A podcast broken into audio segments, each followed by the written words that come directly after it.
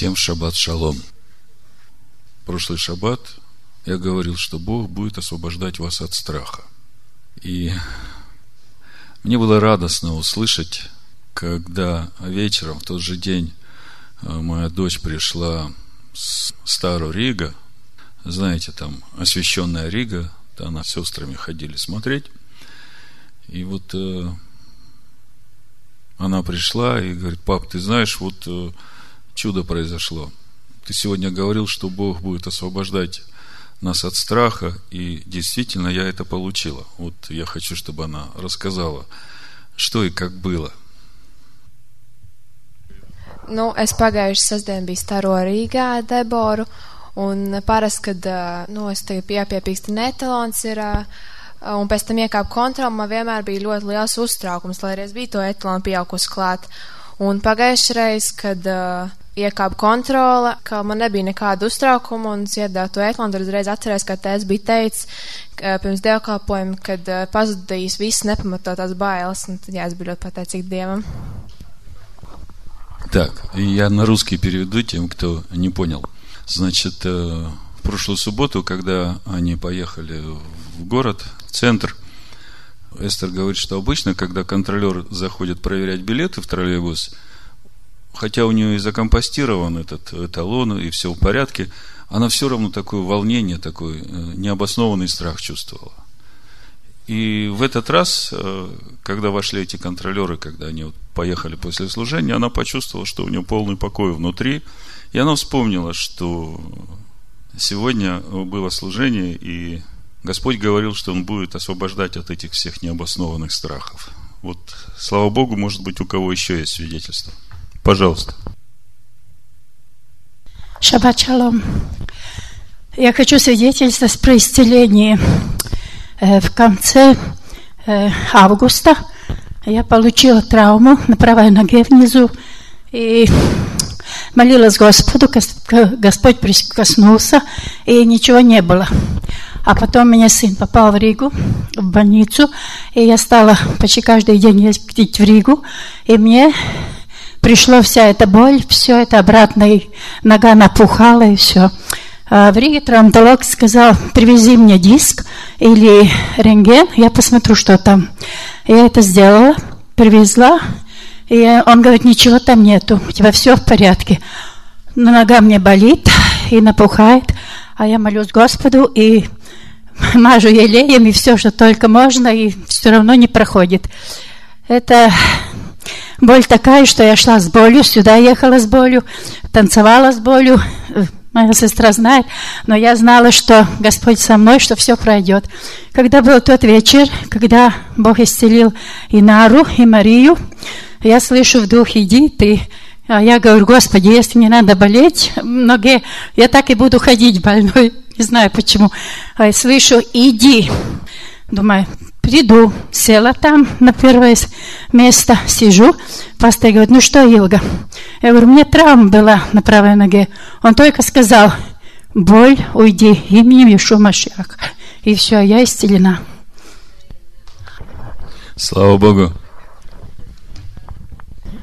У меня болел бедро болело, да? И вот Александр надо мной э, молился над э, исцелением бедра. И сначала мне прошел боль, когда я ходила. Но когда спала, мне еще боль там глубоко проникала, она там чувствовалась. Но сегодня я иду и думаю, но нет у меня боли ни ночью, ни днем. Я свободна от этой боли. Благодарю Господа во имя Ишуа Машеха. Слава Богу. У меня об исцелении. Подруга болеет уже я не знаю сколько, с 30 лет вот, нервным заболеванием, ну вот э, на букву Ш, вы, вы знаете, знаете, я не буду говорить это слово, и у нее случаются эти голоса, которые ее мучают, она пьет усиленную дозу, ей врач назначает таблеток, и она тогда на себя не похожа, и вообще не может ничего, остается дома. И я после, когда послушала проповедь дома, что когда Александр сказал, что мы должны это поставить на поток, я тогда почувствовала, что я давно хотела, но как-то я боялась, думала, чтобы я еще не такая опытная, чтобы на меня не, не перешло это, ну, как бы, ну, тут надо стоять все время, бодствовать. Ну, я помолилась, чтобы э, бесы покинули ее все, и, и голосов, чтобы не было никаких. Вот, и она мне сказала, что все прошло, и через пару дней надо было идти к врачу, и она сказала, что больше ее не достают эти голоса, и я ей сказала, и говори вот такие слова, отойди от меня, сатана, и читай Матфея и Псалмы. И она вот сейчас читает, и она когда стала читать Слово Божье, она говорит, это невестка как-то первый раз вот мимо шла, и ей в глаза посмотрела внимательно, и отошла, и ничего не сказала. Я говорю, потому что ты наполнилась Богом, ты читала перед этим Слово Божье. И она поверила, и теперь читает. И говорит, вчера две главы прочитала, не помнит какие, но прочитала. И спрашивает, что непонятно. Я стараюсь ей так по телефону, и когда встречаемся – Слава Богу.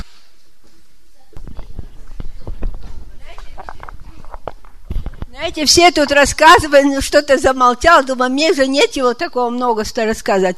Мне живет эта соседка такая, ну она тоже как будто бесом, ей как эти голосы, ну, в общем, все там есть, да. Ну, я там, она говорит, ну, что мне делать, мне это опять э, мертвый это муж показался, там все то не дает мне спокой. Что мне делать, на меня спрашивают, а я молчу, я не знаю, что мне делать там, ничего я не могу. А знаете, мне всегда так есть страшно, что может быть, а, ну как сказать, не получится там, мне стыдно потом.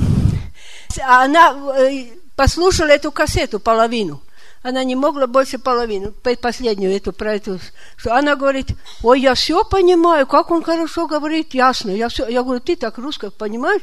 Да, очень хорошо, мне даже понравилось очень, да. И когда она всегда говорит, иди меня там помысуй, ну, помазать это в спину, все, все, ей болит там все, ну, как будто болит там что. И я так машу, она говорит, ой, как мне что-то, твои руки такие. Я говорю, ничего такого нет, просто так. И знаете, она вчера говорит, ну, служитель же сказал, не надо бояться, надо смело подойти. Ну, так. Она мне, а говорю, ну, я еще боюсь, я считаю, что я не способна такая. Ну, служитель остается служителем, но я же не служитель. Ну, уже мне не способен. Я всегда боюсь, что, может быть, мои грехи так, я не могу так, ну, что-то мне, кажется, я еще не э, созрела этому. Но она говорит, что мне очень хорошо становится после тебя. Тебе какие-то руки страны. Ну, вот так.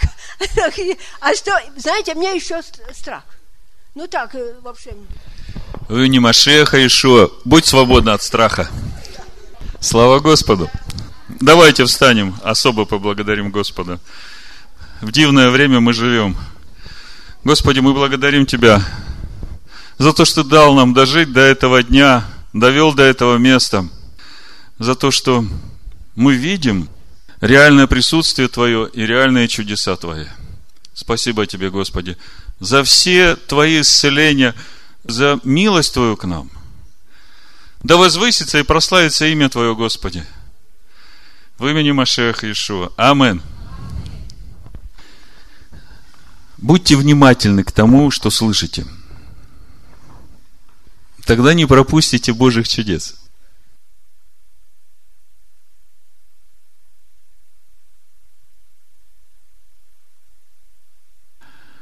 Господи, я прошу Тебя, даруй нам дух премудрости и откровения к познанию Тебя. Мы благодарим Тебя, Господи, за свет жизни, которым Ты повелел воссиять в сердцах наших.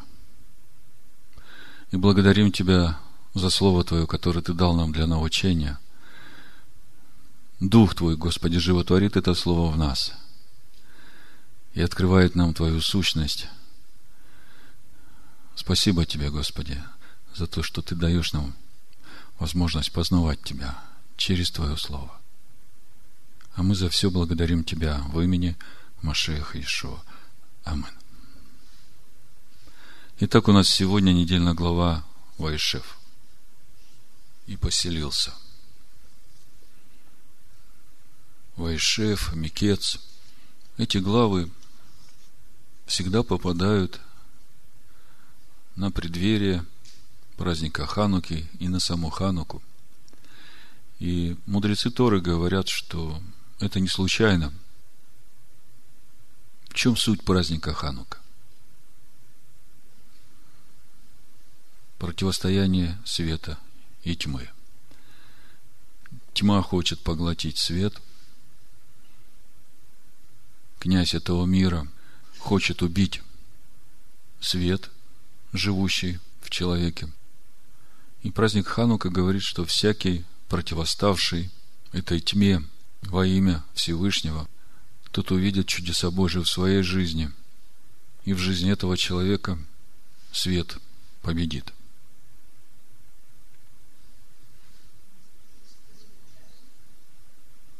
Итак, недельная глава Вайшев и поселился. Очень важная недельная глава. И мы понимаем, что в этой недельной главе речь идет не только о судьбе Иакова и его сыновей. Здесь много уровней, и один из них, как говорят мудрецы Торы, это Иосиф как прообраз страдающего Машеха.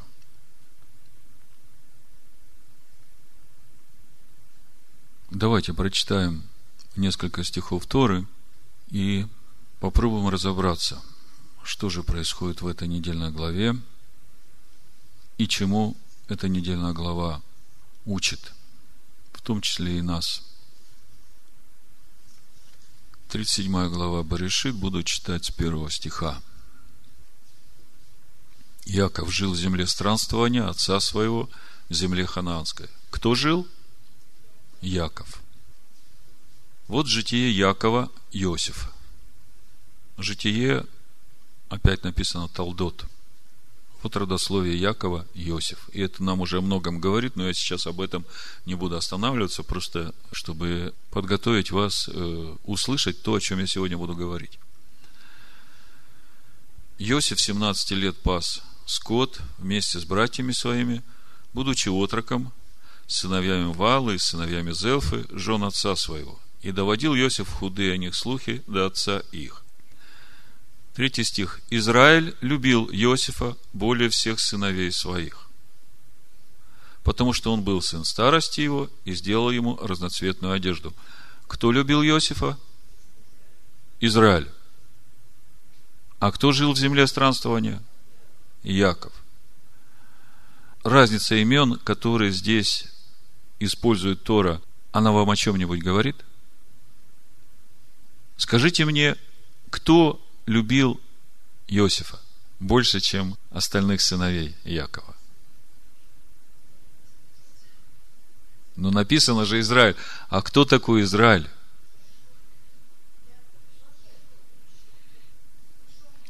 Мы об этом много говорили, поэтому я углубляться не буду.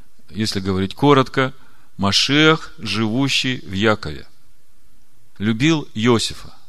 Почему? Дальше мы увидим. И увидели братья его, что отец их любит его более всех братьев его, и возненавидели его, и не могли говорить с ним дружелюбно. Братья возненавидели кого? А за что? Что Израиль любит Иосифа.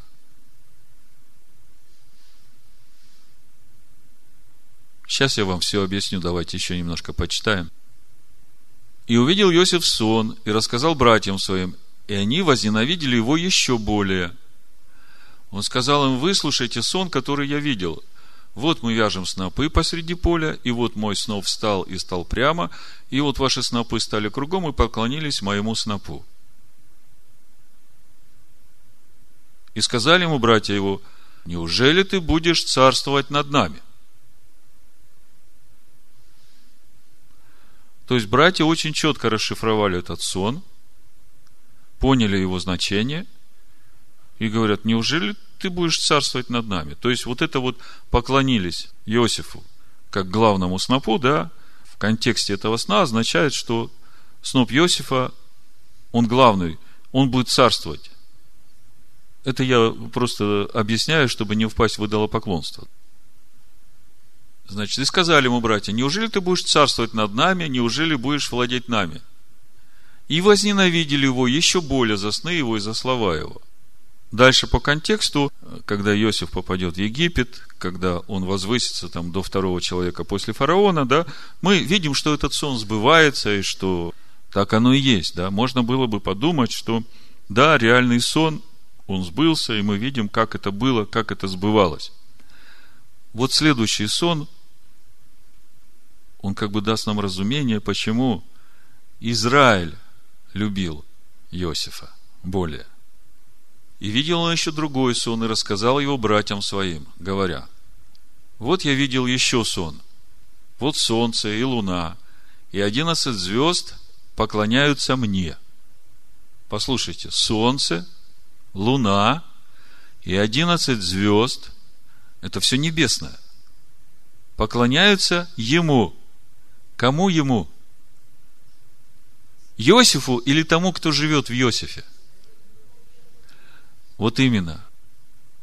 Помните, как Иешуа в 17 главе говорит о любви? Давайте посмотрим. Это очень хорошая параллель, чтобы понять, как любовь Божия между нами движется и чем она отличается от душевной любви. 23 стих, 17 глава Евангелия от Иоанна. «Я в них, и ты во мне». То есть, э, Иешуа в своих учениках – а Бог в Иешуа. Да будут совершены воедино, и да познает мир, что Ты послал меня и возлюбил их, как возлюбил меня. И 26 стих. И я открыл им имя Твое и открою. Да любовь, которую Ты возлюбил меня, в них будет, и я в них. Слышите? Любовь, которую возлюбил Бог Иешуа – это в 15 главе. Ишуа говорит, 9 стих, 15 глава. «Как возлюбил меня Отец, и я возлюбил вас. Прибудьте в любви моей. Если заповеди мои соблюдете, прибудете в любви моей, как и я соблюл заповеди Отца моего и пребываю в Его любви. Сия и заповедь моя, да любите друг друга, как я возлюбил вас». То есть, вот эта любовь, которая в Израиле к Иосифу – это любовь Божия, и это только благодаря тому, что мы возлюбили Его и делаем все, что Он сказал нам, так же, как Он возлюбил Отца и исполнил все, что Отец Ему сказал. То есть, я как бы немножко хотел вам расшифровать вот эту любовь к Иосифу Израиля. И в Торе не случайно написано, не Иаков любил Иосифа больше других братьев, а Израиль любил. Теперь вы понимаете, почему. Это нам очень важно понимать, потому что дальше будет нечто противоположное, которое нам даст ответ на то, почему братья возненавидели.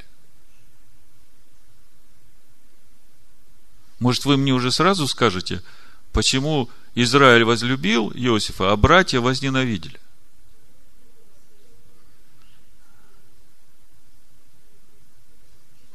Вот Лена говорит, дела были злы. Давайте откроем 1 Иоанна, 3 главу, и прочитаем сразу ответ на то, почему возненавидели. Мы потом в Торе это увидим. 1 Иоанна, 3 глава, 7 стиха. Дети, да не обольщает вас никто. Кто делает правду, тот праведен, подобно как он праведен. Кто делает грех, тот от дьявола, потому что сначала дьявол согрешил. Для сего-то и явился Сын Божий, чтобы разрушить дела дьявола. Сразу хочу одну мысль сакцентировать, мы к ней еще будем возвращаться. Значит, э, кто делает грех, тот от дьявола, потому что сначала дьявол согрешил. Скажите, кто делает грех, тот от дьявола. Это смертный приговор или это констатация факта, это то, что нужно лечить. Я согласен с вами. То есть, это не есть что-то такое на всю оставшуюся жизнь, э, как клеймо. Это то, что нужно лечить. Вот это нам важно держать в разуме. Для сего-то, значит, Сын Божий пришел, чтобы разрушить дело дьявола. Всякий рожденный от Бога не делает греха, потому что семя его пребывает в нем. И он не может грешить, потому что рожден от Бога. Многие новозаветные верующие читают этот стих, сразу задаются вопросом, а интересно, я рожден от Бога, я так много грешу, а написано, что рожденный от Бога не может грешить. Вы знаете, мы сегодня еще об этом будем говорить, но забегая вперед, чтобы снять это напряжение, я скажу, что вы, наверное, обратили внимание, что вот с того момента, когда Авраам получил новое имя, это имя не меняется. Он стал Авраам, и это имя больше не меняется.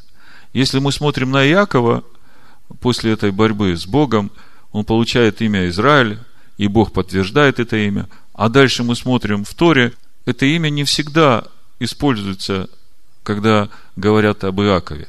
То есть иногда речь идет об Иакове, иногда тут же Иакова, прямо в тексте, называют Израилем. И я бы сказал, что это образ, духовный образ каждого из нас. Вот когда мы читаем, всякий рожденный от Бога не делает греха, потому что семя его пребывает в нем, и он не может грешить, потому что рожден от Бога, так речь идет о Машехе, который живет в нас. Но вся проблема в том, что, во-первых, он в нас еще не во всей полноте. И по мере того, как его духовный возраст нас становится больше, нас становится меньше. А нас становится меньше, потому что мы умираем для себя, для того, чтобы он жил в нас. По сути, вот это и есть наше состояние Иаков, Израиль.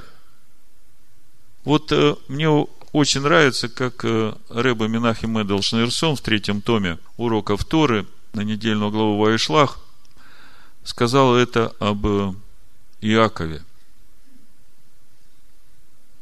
В Писании мы часто встречаем раб мой Иаков и Израиль, когда уже говорится о народе. И вот он говорит, что Израиль – это еврей, преодолевший свою человеческую природу и на внутреннем уровне духовном полностью реализовавший изначально присущие его душе совершенство. То есть речь идет о семени Машех. Благодаря чему он уже не уязвим для искушений и соблазнов. Ну, в общем-то, точно по Павлу. А когда речь идет о Якове, мы видим, что в Писаниях Яков всегда выступает как раб Божий. Рэбе Минахим Мендельшнерсон говорит, жизнь раба определяется служением хозяину. Сын тоже служит отцу, но эта служба сопряжена с радостью, а не страданием. То, что для раба служба, слышите? То есть вот там, где еще наше человеческое, и оно противится воле Божией, это наша рабская природа, которую нужно обуздать и заставить послушаться воле Божией. И вот, когда мы в такой ситуации находимся, да, ну, в таком состоянии, то наши взаимоотношения с Богом именно как вот Бог и раб мой Яков. Потому что мы еще не свободны, там еще нет естества Божьего, там еще нет Машеха, да, то есть он еще не заполнил это пространство в нашей душе собой, у нас здесь еще идет борьба – вот здесь мы выступаем как рабы Божии, да? Как э, раб мой Яков. То, что для раба служба, против которой его я восстает, однако вынуждена с ней мириться, то для сына гармоническое проявление его личности. Слышите? Поэтому, когда мы читаем в Писаниях Иаков, Израиль, то мы же понимаем, что Тора нас учит. Мы же не только читаем события в жизни семьи Иакова. Поэтому я говорю, что нам очень нужен сегодня дух премудрости, чтобы разуметь, чему учит сегодня нас эта недельная глава. Значит, мы видим, что братья возненавидели Иакова, и мы сейчас пытаемся разобраться, где же корни этой ненависти, почему вдруг такая ненависть братьев к Иосифу. Вот Иоанн говорит, дети Божии, дети дьявола узнаются так всякий не делающий правды не есть от Бога. Равно как и не любящий брата своего. Если бездумно, без водительства духа читать этот текст сейчас, да, то, глядя на сегодняшнюю недельную главу, можно сразу сказать, ага, вот эти вот, которые сделали зло своему брату, они от дьявола. Да? Ну, хорошо, что мы перед этим сказали, что это диагноз, который надо лечить, а не клеймо, которое на всю оставшуюся жизнь. Это относится не только к братьям Якова, как мы увидим в перспективе, это будет относиться к каждому человеку, родившемуся в этот мир. Ибо таково благовествование, которое вы слышали от начала, чтобы мы любили друг друга. Не так, как Каин, который от лукавого. Столько разных комментариев на этот стих Каин от лукавого, а речь всего лишь идет о той человеческой, земной нашей природе, которая продана греху. Вот то, что Павел называет греховная плоть во мне, от которой меня избавляет Машех. Не так, как Каин был от лукавого и убил брата своего. А за что убил его? За то, что дела его были злы, а брата его праведны. Ну, сразу прочитаю. Это в Галатах 5 главе. Вот эти злые дела, которые от э, греховной плоти в нас. 5 глава, с 14 стиха. Павел пишет, «Ибо весь закон в одном слове заключается. Люби ближнего твоего, как самого себя. Если же друг друга угрызаете и съедаете, берегитесь, чтобы вы не были истреблены друг другом. Я говорю, поступайте по духу, и вы не будете исполнять вожделение плоти. Сейчас здесь маленькую паузу сделаю. Что значит поступать по духу? Открою римлянам 8 главу и сразу прочитаю 12 стих. Итак, братья, мы не должники плоти, чтобы жить по плоти. Ибо если живете по плоти, то умрете – а если духом умерщвляете дела плотские, то живы будете. Что значит духом умерщвлять дела плотские? Скажите мне.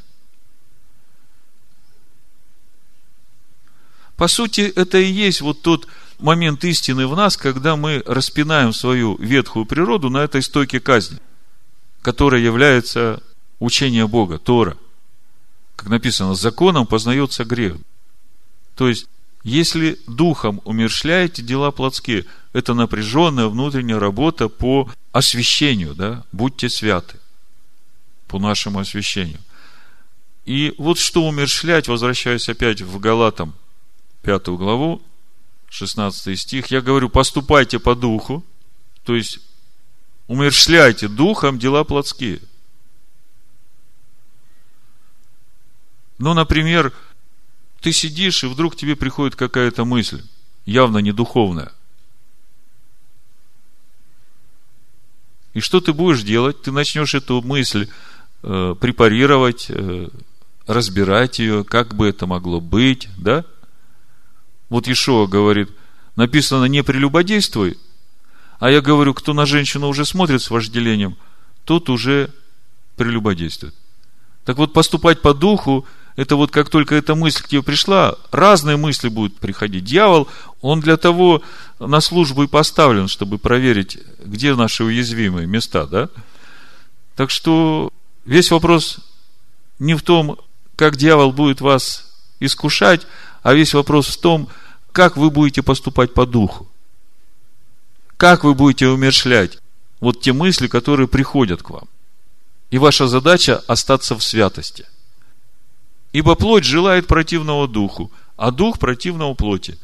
Они друг другу противятся, так что вы не то делаете, что хотели бы. Если же духом водитесь, что значит водиться духом? А это и есть умершлять все дела плотские, всякую греховную мысль, потому что наши поступки – это уже следствие наших мыслей. Вы понимаете? – и духовный человек, в котором живет Дух Божий, он всегда чувствует вот эту нечистоту, которая приближается. Он сразу реагирует.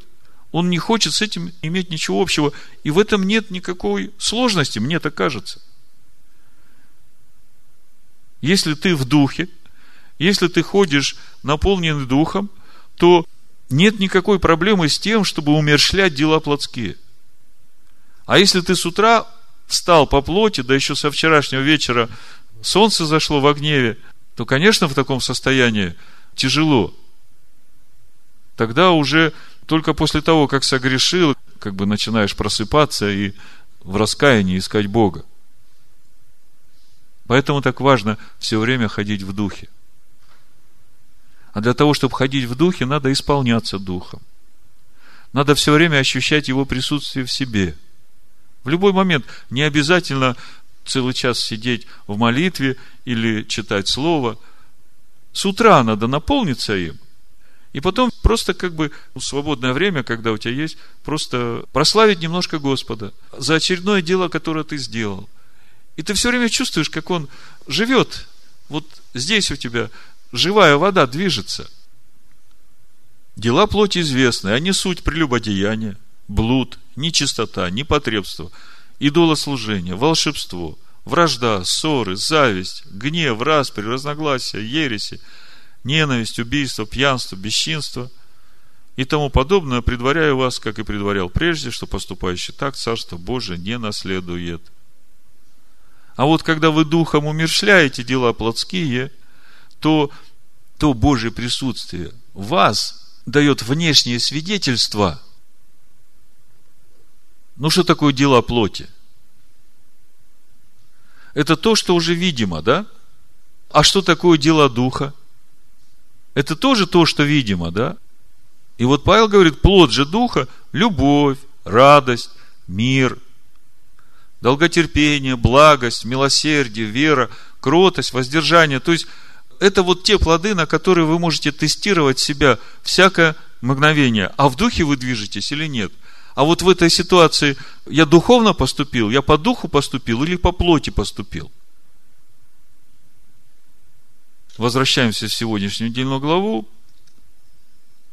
Братья возненавидели Иосифа. И мы сейчас начинаем говорить, почему возненавидели.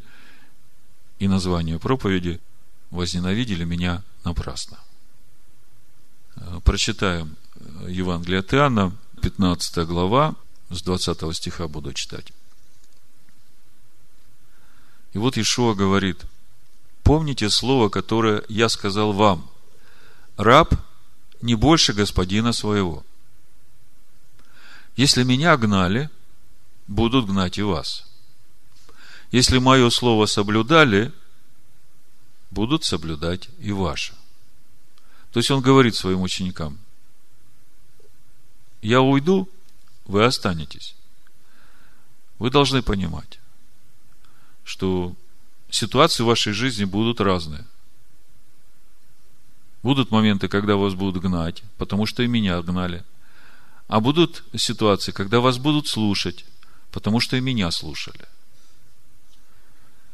Но все то, сделают вам за имя мое. То есть, гнать вас будут, или слушать вас будут,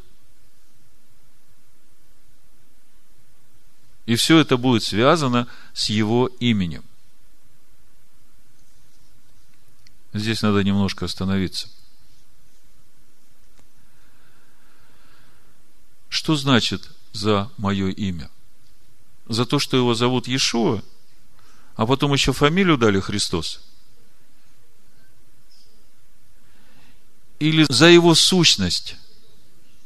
Как он в 17 главе говорит, я в них, отче, а ты во мне. Вот это очень важно, потому что люди, которые только Новый Завет читают, им сложно открыть духовную глубину Писаний. Когда они читают слово «имя», им трудно понять, как это речь о сущности. Ну, чтобы просто понять, Бога ведь никто никогда не видел. И видеть не может. А Машиах, как мы читаем в Колоссянах, даже в Новом Завете, является образом Бога невидимого. То есть только глядя на Машеха, а Машех это слово, через это мы можем прикоснуться к познанию сущности Бога. Ну, скажем просто, два человека встречаются, о чем-то поговорили, каждый что-то друг другу рассказал, разошлись, и у каждого из этих людей после общения осталось какое-то впечатление о своем собеседнике, да? И вот это ощущение, которое осталось после беседы, да, оно как раз и связано с познанием сущности этого человека. Вы можете встретиться со злым человеком, и после беседы с ним у вас осталось какое-то впечатление о своем собеседнике. То есть я это рассказываю для того, чтобы лучше понимать, что значит возненавидели за имя мое. И здесь же, в 21 стихе, Иешуа именно об этом и говорит. Смотрите, но все то сделают вам за имя мое, потому что не знают пославшего меня. То есть, те, которые познают сущность Всевышнего, которые знают Бога, они будут слушать то, что вы будете говорить. Помните, Иешуа сказал, тот, кто хочет исполнять волю Всевышнего, тот будет знать, от Бога это учение или нет. Но все это сделает вам за имя мое, потому что не знают пославшего меня. Братья возненавидели Иосифа. Почему? Потому что не знают еще пославшего его.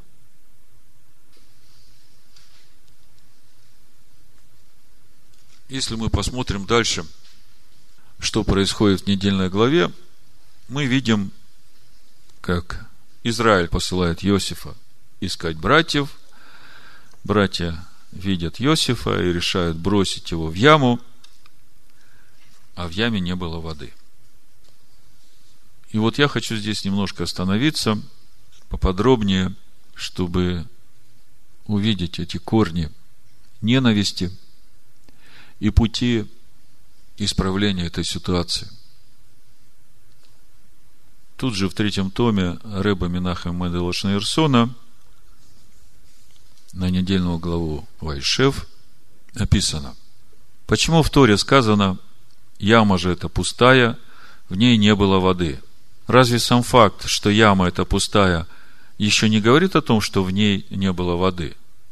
Однако уточнение в ней не было воды призвано сказать нам, воды в ней не было, зато были змеи и скорпионы. Талмуд, Шабас, 22а. И дальше рыба говорит, здесь Тора представлена как вода. Яма была пустая, то есть колодец Якова иссяк, в нем не было воды, и воду здесь надо понимать как слова Торы – Ибо Тора сравнивается с источником воды, как написано в Исаии 55 главе в первом стихе. «Жаждущие, идите все к водам». То есть, мудрецы, глядя на эту ситуацию, они связывают состояние братьев и их ненависть с отсутствием воды в этих сосудах. И тут же говорят, если нет воды в этой яме, то там непременно будут змеи, скорпионы, все что угодно. А дальше рыба идет в своих размышлениях еще глубже. Суть в том, что он здесь говорит о том, что когда в человеке нет живой воды, и он своим умом пытается толковать Писание, то это очень опасно. Он заканчивает свою мысль так. Тора оказалась беззащитной перед субъективностью и произвольностью истолкований, порожденных человеческим разумом. Когда мы с Наумом разговаривали на эту тему, он сказал примерно такую мысль. Традиционные комментарии иудейских мудрецов, окрашивающие поступки отцов, делая их примером для подражания – в конечном итоге приводят людей не к истине, а к еврейству, к традиционному еврейскому образу жизни. Если к этому еще прибавить обилие человеческих заповедей на заповеди Божии, которые устраняют в итоге сами заповеди, то как в таком случае простому еврею пробиться через этот заслон к истине? Помните, в Исаия 28 главе написано с 8 стиха. «Ибо все столы наполнены отвратительную блевотину, нет чистого места. А говорят, кого хочет он учить ведению, и кого вразумлять проповедью, отнятых от грудного молока, отлученных от сосов матери, Ибо все заповедь на заповедь, заповедь на заповедь, правило на правило, правило на правило, тут немного, там немного. За все это лепечущими устами на чужом языке буду говорить к этому народу. Им говорили, вот покой, дайте покой утружденному, вот успокоение, но они не хотели слушать. И стало у них словом Господа, заповедь на заповедь, заповедь на заповедь. То есть у Бога есть заповедь, они на эту заповедь пишут еще несколько своих заповедей, и это у них становится словом Господа. Правило на правило, правило на правило. Там немного, тут немного. Так что они пойдут и упадут навзничь и разобьются. И падут все эти, будут уловлены. Помните, Иешуа говорит в Матвея 15 главе, Бог заповедал почитать отца и мать, и злословящий отца или мать смертью, да умрет. А вы говорите, если кто скажет отцу или матери, дар Богу то, чем бы ты от меня пользовался, тут может и не почитать отца своего или мать свою. Таким образом, вы устранили заповедь Божию преданием вашим лицемеры. Хорошо пророчествовал о вас Исаия, говоря, приближаются ко мне люди сии устами своими, и чтут меня языком, сердце же их далеко отстоит от меня. Но тщетно чтут меня, уча учением, заповедям человеческим. Вы знаете, если это Иешуа говорил 2000 лет назад фарисеям и книжникам, да, то спустя 2000 лет сегодня – я думаю, Иешуа то же самое бы сказал те, которым он доверил виноградник Нового Завета, которые устранили заповеди Божии и вписали свои заповеди. То есть, где проблема сегодня? Очень много пустых колодцев. Как в иудаизме, так и в языческом христианстве. И все потому, что их отдалили от истины – Одним вместо Слова Божьего заповеди Божьих предлагают заповеди на заповеди, а другим вообще говорят, Иисус отменил Слово Божие, закон Бога. Вам это не надо, Он уже все исполнил. И в итоге колодцы остаются пустыми, там змеи и скорпионы. И в итоге живущие по плоти, они неизбежно будут ненавидеть тех, кто живут по духу.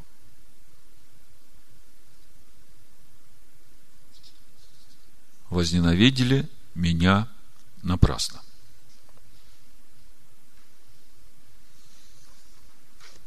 В Римлянах 8 главе апостол Павел говорит, как решить эту ситуацию. Итак, нет ныне, с первого стиха читаю, никакого осуждения тем, которые в Машехе Иешуа живут не по плоти, но по духу. Потому что закон Духа жизни в Машеихе Иешуа освободил меня от закона греха и смерти. Как закон Тора, ослабленная плотью, была бессильна, то Бог послал Сына Своего в подобие плоти греховной в жертву за грех и осудил грех во плоти, чтобы оправдание Торы, закона, исполнилось в нас, живущих не по плоти, но по духу. Если сказать проще эту же самую мысль. Бог лишает греховную плоть в человеке ее власти. В том человеке, который верит, что Иешуа взял все грехи этого человека на себя. В том человеке, который отдает свою жизнь Машеху, доверяя ему во всем, то есть отдает свою жизнь в послушание Слову Божьему. И такой человек становится колодцем, в котором начинает пребывать вода. Помните, Ишуа говорит, когда дух нечистый выйдет из человека, дом становится чистым. Дух ходит по безводным местам, этот нечистый дух. Ему нравятся безводные места. Это для него комфортная зона – А человек, из которого нечистый дух вышел, он должен позаботиться о том, чтобы там появилась вода. А если он не начинает водой наполнять этот колодец, не погружаться в Слово Божие, то этот нечистый дух приходит, смотрит, да воды нет, комфортная зона. Войду-ка я туда, да еще с собой возьму.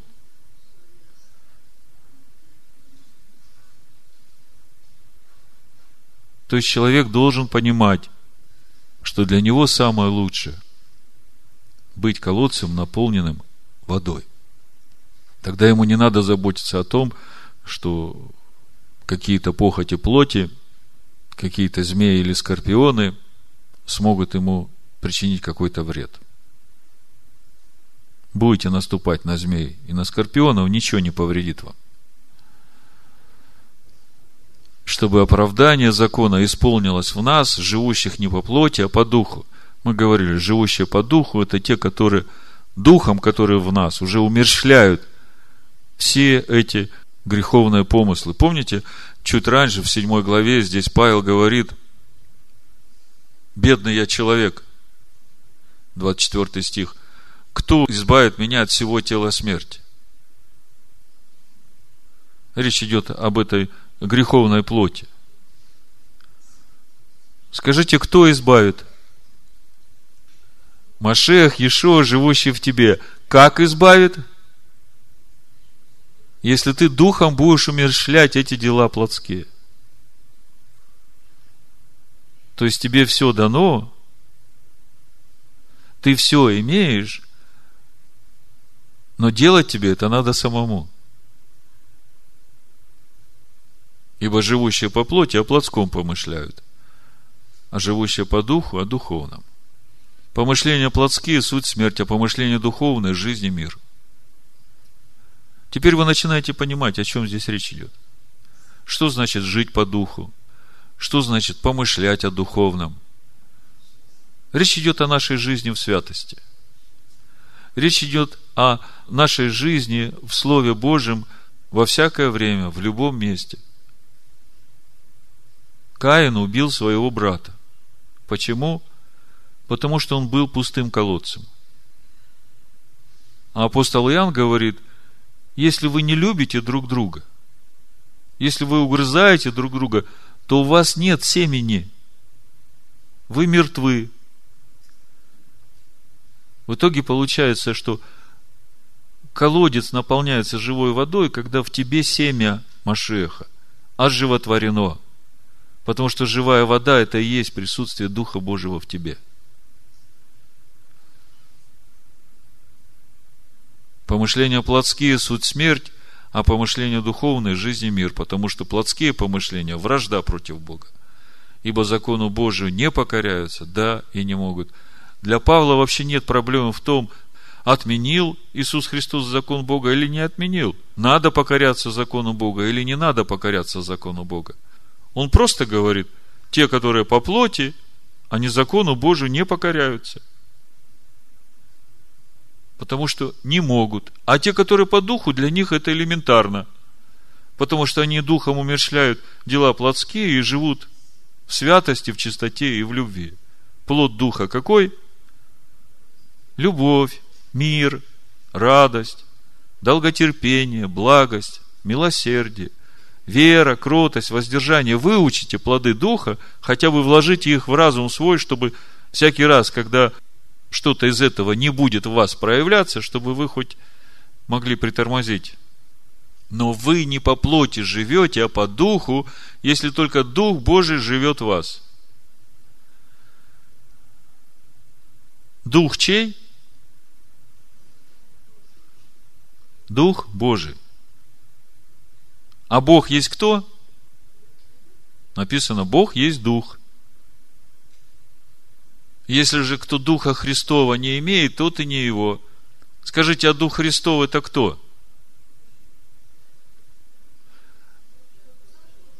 Это Божий Дух, а Машех живет в вас. Вы понимаете, как это работает?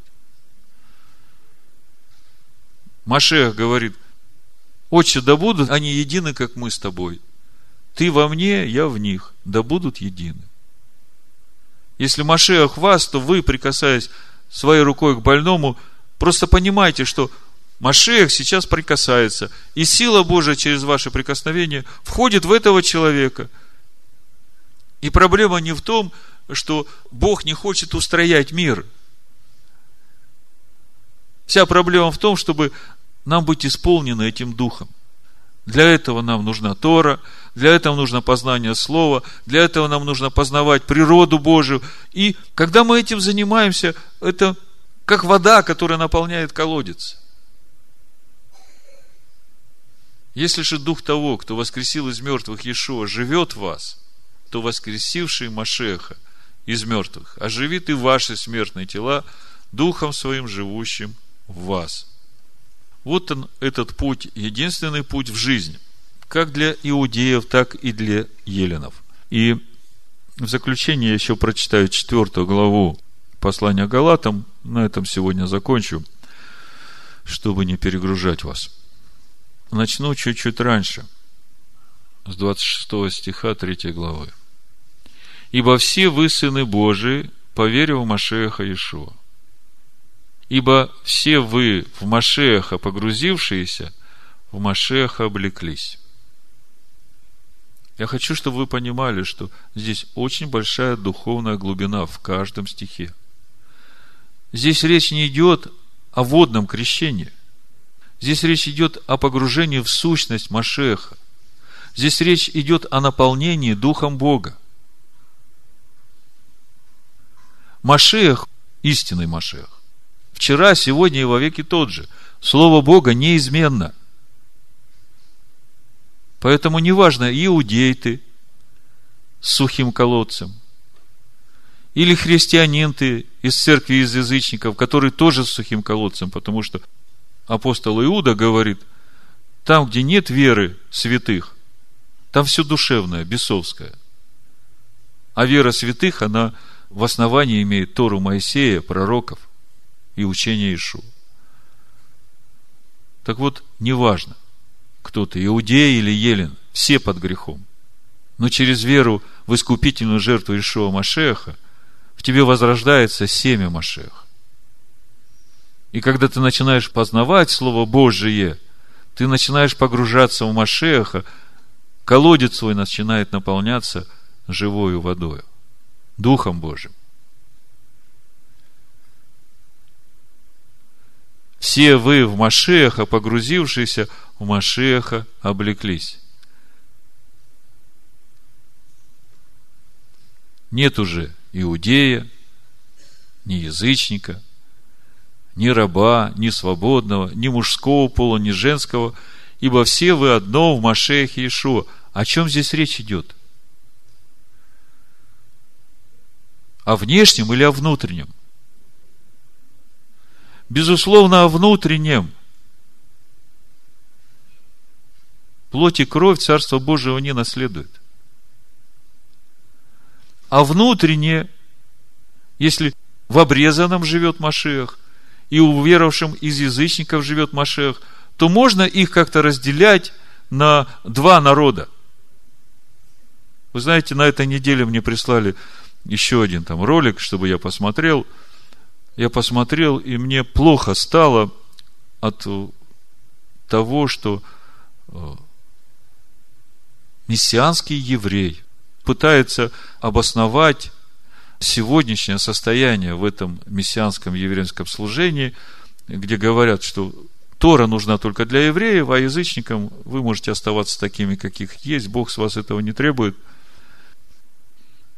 И вот он пытается в своем учении обосновать, как это есть, и берет 1 Коринфянам 7 главу, то, о чем я в прошлый раз вам говорил. И я удивляюсь, то, как может человек в своем умствовании искажать прямой смысл Писаний. Написано с 18 стиха, призван ли кто обрезанным, не скрывайся, призван ли кто не обрезанным, не обрезывайся. Обрезание ничто и не обрезание ничто написано, но все в соблюдении заповедей Божьих. То есть, главная мысль этих двух стихов в том, что неважно, обрезанный ты или ты из язычника уверовавший. Важно соблюдение заповедей Божьих. Вы согласны со мной? Все в соблюдении заповедей Божьих. Так вот, этот учитель, он берет стих и говорит, вот видите, написано, каждый оставайся в том звании, которым призван. То есть призван язычником, оставайся язычником. Иисус за тебя умер, а ты призван евреем, поскольку Тора дана евреям, значит, тебе надо Тору исполнять, вот ты должен исполнять Тору. Когда я слушаю такое учение, мне хочется кричать, горе мне, горе мне, горе мне. Простой вопрос. Великое поручение. Иешуа своих учеников послал делать учеников из всех народов. То скажите мне, эти ученики, те, которые из обрезанных, и те, которые из необрезанных, они отличаются друг от друга? Внешне, по плоти, да, один обрезанный, другой необрезанный, я говорю о мужчинах. Но по внутреннему содержанию, что в том Машех живет, что в том, а Машех-то один. Все в соблюдении заповедей Божьих. Все, погрузившиеся в Машеха, в Машеха облеклись, говорит Павел. Как же тогда можно учить сегодня продвинутым еврейским мессианским учителям, что вам, язычники, вот сидите в своих церквях, в своем язычестве, вам хватит того, что Иисус за вас умер, вы спасены. Скажите, христиане это ученики Иешуа? Сложный вопрос, да? Вот то сегодняшнее христианство, которое основанием своей веры имеет Никейский собор,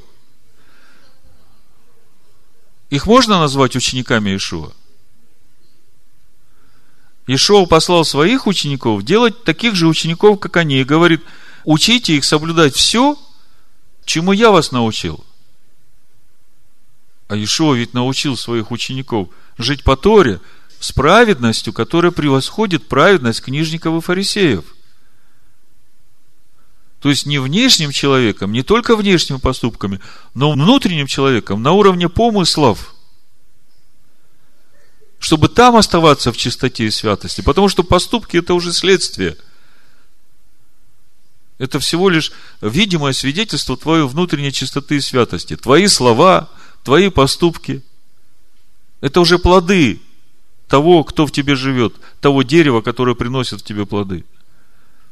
И через это легко самого себя отслеживать, насколько ты духовно растешь.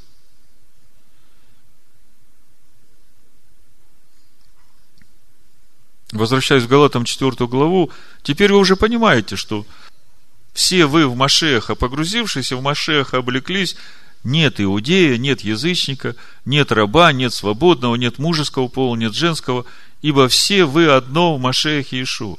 Речь идет о внутренней сущности, погрузившейся в Машеха, и они все одно. Сейчас нельзя уже, погрузившись в Машеха, говорить, ага, вот вот это овцы Ишуа, они не этого двора.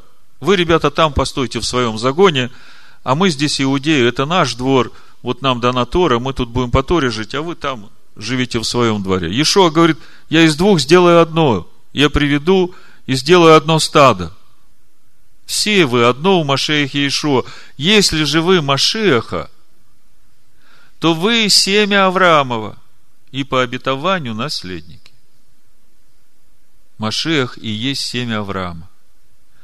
И если ты погрузился в Машеха, неважно, иудей ты или елен, то ты и есть народ Божий. Сын Божий. Как говорит слово, если Дух Божий живет в тебе, то ты сын Божий. Мы сейчас говорим о сыновьях Иакова, и мы видим, что вся недельная глава и следующая, и за ней – все они говорят о взаимоотношениях Иосифа и сыновей Якова. Сначала в центре Иосиф, который ненавидим братьями. И мудрецы говорят, что Иосиф это страдающий Мессия, хотя я вижу, что Иосиф страдающий Мессия до того момента, как он зашел на царство, как он вышел из темницы и потом стал вторым после фараона. Там он уже не страдающий, правда? Там он уже царствующий. Но заметьте, мудрецы Торы говорят, что Иосиф – это образ страдающего Мессии от начала и до конца. И я с ними согласен. Потому что во взаимоотношениях с братьями он все еще страдающий Мессия, потому что мы видим, что даже по смерти Якова, когда сыновья, это будет в следующей недельной главе, мы это увидим, сыновья так и не раскаялись перед Иосифом. Единение между братьями так и не произошло. То же самое мы видим и сегодня, по сей день. И мы видим, что единение между братьями Иосифом, Машехом, Иешуа, произойдет именно тогда, как мы читаем в Захарии 12 главе, когда он придет уже во второй раз. И вот здесь я хочу немножко остановиться и сделать такое очень важное заявление. После прошлой проповеди, когда я говорил о том, что после того, как Исав хотел идти к Энагдеха с Иаковом, а Яков пошел своим путем и не захотел, чтобы Исав шел с ним. И Исав ушел своим путем. И там разговор такой, что как плохо, что Иаков пошел своим путем. Если бы Иаков согласился идти к Энегдеха с Исавом, все было бы по-другому. И то есть в итоге получается, что в этой проповеди я как бы в вину Иакову поставил то, что Иаков не позволил Исаву пойти к Энегдеха с Иаковом. Но я ведь в прошлой проповеди говорил о другом. Я говорил о том, что несмотря на то, что Иаков пошел своим путем, Исав пошел своим путем, Бог сам в это время создает народ во имя свое. И в этот народ могут войти как от Исава, так и от Иакова. Но ставить в вину Иакову то, что он не позволил Исаву идти к Энегдеха, я бы не взял на себя такую ответственность, даже глядя на то, что происходит в сегодняшней недельной главе с его сыновьями – вот вы подумайте, как бы Иаков позволил Исаву идти к Энагдеха с Яковом, когда у Якова у самого в семье 10 сыновей, которые пустые колодцы без воды со змеями и скорпионами. Чему бы Иаков мог научить Исава в таком состоянии? Можно ли за это обвинять Иакова? Что Иаков просто почувствовал, что он не готов к этому служению – и мы видим, что это исполнится. У пророка Исаия мы читаем, что когда Машех придет, тогда исполнится. И сыновья Якова будут священниками. Никто не отнимает у Якова это священство. Вот я предлагаю сейчас посмотреть римлянам 11 главу. Вы ее все прекрасно знаете. Речь идет о святости природной маслины. Речь идет о том, что к этой природной маслине Бог прививает уверовавших из язычников. Вы ее знаете, да? Но я предлагаю вам сейчас поразмышлять над последними стихами этой главы, которые вот после всего, что я вам сказал, они, мне кажется, чуть больше приоткроются. Буду читать с 25 стиха и дальше. Ибо не хочу оставить вас, братья, в неведении о тайне сей, чтобы вы не мечтали о себе, он обращается к язычникам, что ожесточение произошло в Израиле отчасти до времени, пока войдет полное число язычников, и так весь Израиль спасется, весь Израиль. Как написано, придет от Сиона Избавитель и отвратит нечестие от Иакова. И сей завет им от меня, когда сниму с них грехи их, в отношении к благовестию они враги ради вас, а в отношении к избранию возлюбленные Божие ради отцов. Ибо дары и призвания Божие не приложены. Это вы знаете. Слушайте дальше. Как и вы, некогда были непослушны Богу, а ныне помилованы по непослушанию их. Так и они теперь непослушны для помилования вас, чтобы и сами они были помилованы. Ибо всех заключил Бог в непослушание, чтобы всех помиловать. Послушайте, Бог заключил в непослушание Иакова, чтобы помиловать уверовавших из язычников. Можно после этого делать упрек Иакову, говоря, вот если бы ты, Иаков, позволил Исаву Кинагдеха идти, то все было бы по-другому. Если чуть раньше почитать здесь в 11 главе, 11 стих начну, римлянам. И так спрашиваю, неужели они приткнулись, чтобы совсем пасть? Никак. Но от их падения спасение язычникам, чтобы возбудить в них ревность. Слышите как? Яков падает, язычники погружаются в Тору, и Яков, находясь в этом своем упавшем состоянии, к нему приходит ревность, как это так? Тора ведь мне дана как вечное наследование, а тут кто они такие? Откуда они взялись? Кто мне их родил? Я была бездетна, отведена в плен. Откуда они взялись? Если же падение их богатства миру, слышите? То, что Иаков пошел своим путем, в конечном итоге, это богатство миру. О бездна богатства и премудрости и ведения Божия. Павла тоже этот вопрос интересовал, так же, как и мы пытаемся сейчас в этом разобраться. Что же в конечном итоге происходит? Я вот когда над всем этим думал, мне э, пришел один эпизод из мультфильма «Король Лев», Э, там, когда первая серия, когда этот э, Симба убежал, потом его находит эта Киара, они встречаются, а встречаются при такой ситуации, что эта Киара хочет съесть э, этих двух новых друзей этого Симбы. И один из них, Симон, говорит, подождите, я что-то не понимаю. Ты знаешь ее, она знает тебя, и она хочет нас съесть. Не знаю, поняли ли вы, о чем я хотел сказать. Бог знает и тех, Бог знает и других, и мы хотим друг друга съедать. Возвращаемся в четвертую главу послания Галатам. По сегодняшний день эта глава истолковывается неправильно. Давайте прочитаем, я поделюсь еще некоторыми мыслями с вами – и на этом закончим.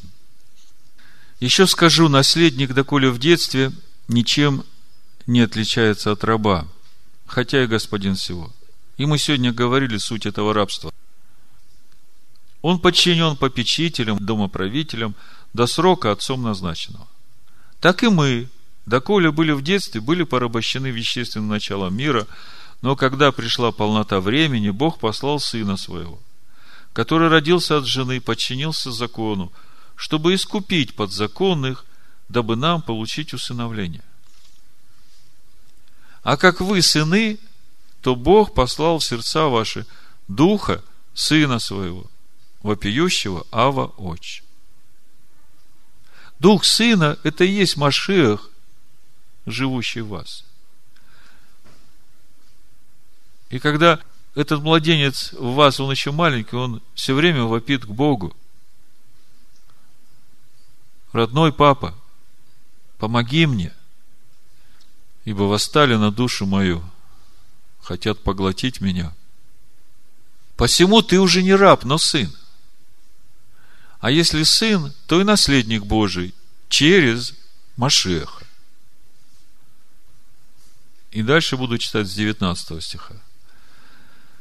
Дети мои, для которых я снова в муках рождения, доколе не изобразится в вас Машех. Что значит в муках рождения, доколе изобразится в вас Машех? Как вы думаете? То есть Машех, живущий в вас, станет видимым. Колодец станет наполнен живой водой – Дух Божий начнет двигаться через вас. Плоды Духа будут видны в вашей жизни. Хотел бы я теперь быть у вас и изменить голос мой, потому что я в недоумении о вас. Скажите мне, вы, желающие быть под законом, разве вы не слушаете закона? Ибо написано, Авраам имел двух сынов, одного от рабы, а другого от свободной. Вот тут самое интересное место –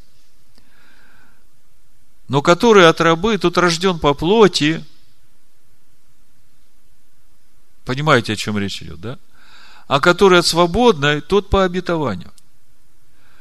В этом есть и насказание. Это два завета. Один от горы Синайской, рождающий в рабство, который есть Агарь. В чем суть рабства?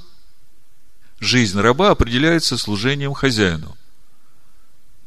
То, что для раба служба, против которой его я восстает, однако вынуждена с ней мириться, то для сына гармоничное проявление его личности, которое есть своего рода проекция, в кавычках, сущности его отца. Это так Рэба пишет Минахим Мендел Шнейрсон. Так вот, ибо Агарь означает гору Синай в Аравии и соответствует нынешнему Иерусалиму, потому что он с детьми своими в рабстве. Помните, Второзаконие, 5 глава, Бог проговорил 10 заповедей, народ услышал, испугался, и говорит, пусть Бог нам не говорит, пусть Моисей нам говорит, а мы будем делать то, что скажет Моисей. Вот он момент, когда пришло рабство. Мы об этом много говорили, я не буду сейчас возвращаться к этому. А Вышний Иерусалим свободен, он матерь всем нам. Ибо написано, возвеселись неплодная, не рождающая, воскликни и возгласи, не мучившаяся родами, потому что у оставленных гораздо более детей, нежели у имеющей мужа. Мы, братья, дети обетования по Исааку. Но как тогда рожденный по плоти гнал рожденного по духу, так и ныне. Что же говорит Писание? Изгони рабу и сына ее, ибо сын рабы не будет наследником – вместе с сыном свободной. О чем говорит этот стих? О том, что нужно взять Иакова с его Торой и изгнать и сказать, что вы рабы, вам нет места в Царстве Божьем. Но ведь именно это в римской церкви и происходит. О чем же Павел здесь говорит? Он говорит о том, что возьми вот эту свою ветхую рабскую природу и распни ее на стойке казни. Изгони ее из себя. Чтобы свободный в тебе занял все твое сердце и душу. И начинается этот процесс через возрождение от семени Авраама, Духом Божьим. И такой человек становится колодцем, в котором начинает пребывать вода – и в этом процессе нет разницы, из обрезанных ты или не из обрезанных. Все определяет истинный Машех, Слово Божие, которое Он дал через еврейский народ всем людям, всему миру. Живущие по плоти, они неизбежно будут ненавидеть тех, кто живут по духу. Проповедь я назвал «Возненавидели меня напрасно». Давайте закончим на этом и помолимся, чтобы истинный образ Машеха и свобода, которую обретает каждый человек в Машехе, чтобы это с новой силой открылось и народам, и Иакову. Отче, мы благодарим Тебя за Слово Твое, за Дух Твой, за любовь Твою, за то, что Ты даешь нам разуметь непостижимые пути Твои. И мы видим, насколько дороги Тебе все люди, каждый человек, и как Ты хочешь, чтобы все люди пришли к познанию истины, чтобы не было ненависти между братьями, ибо всех Ты произвел от одного семени, и все люди братья. Выводи, Господи, народ свой из Вавилона. Спасай Израиля остаток Якова. В имени Машеха Ишуа. Аминь.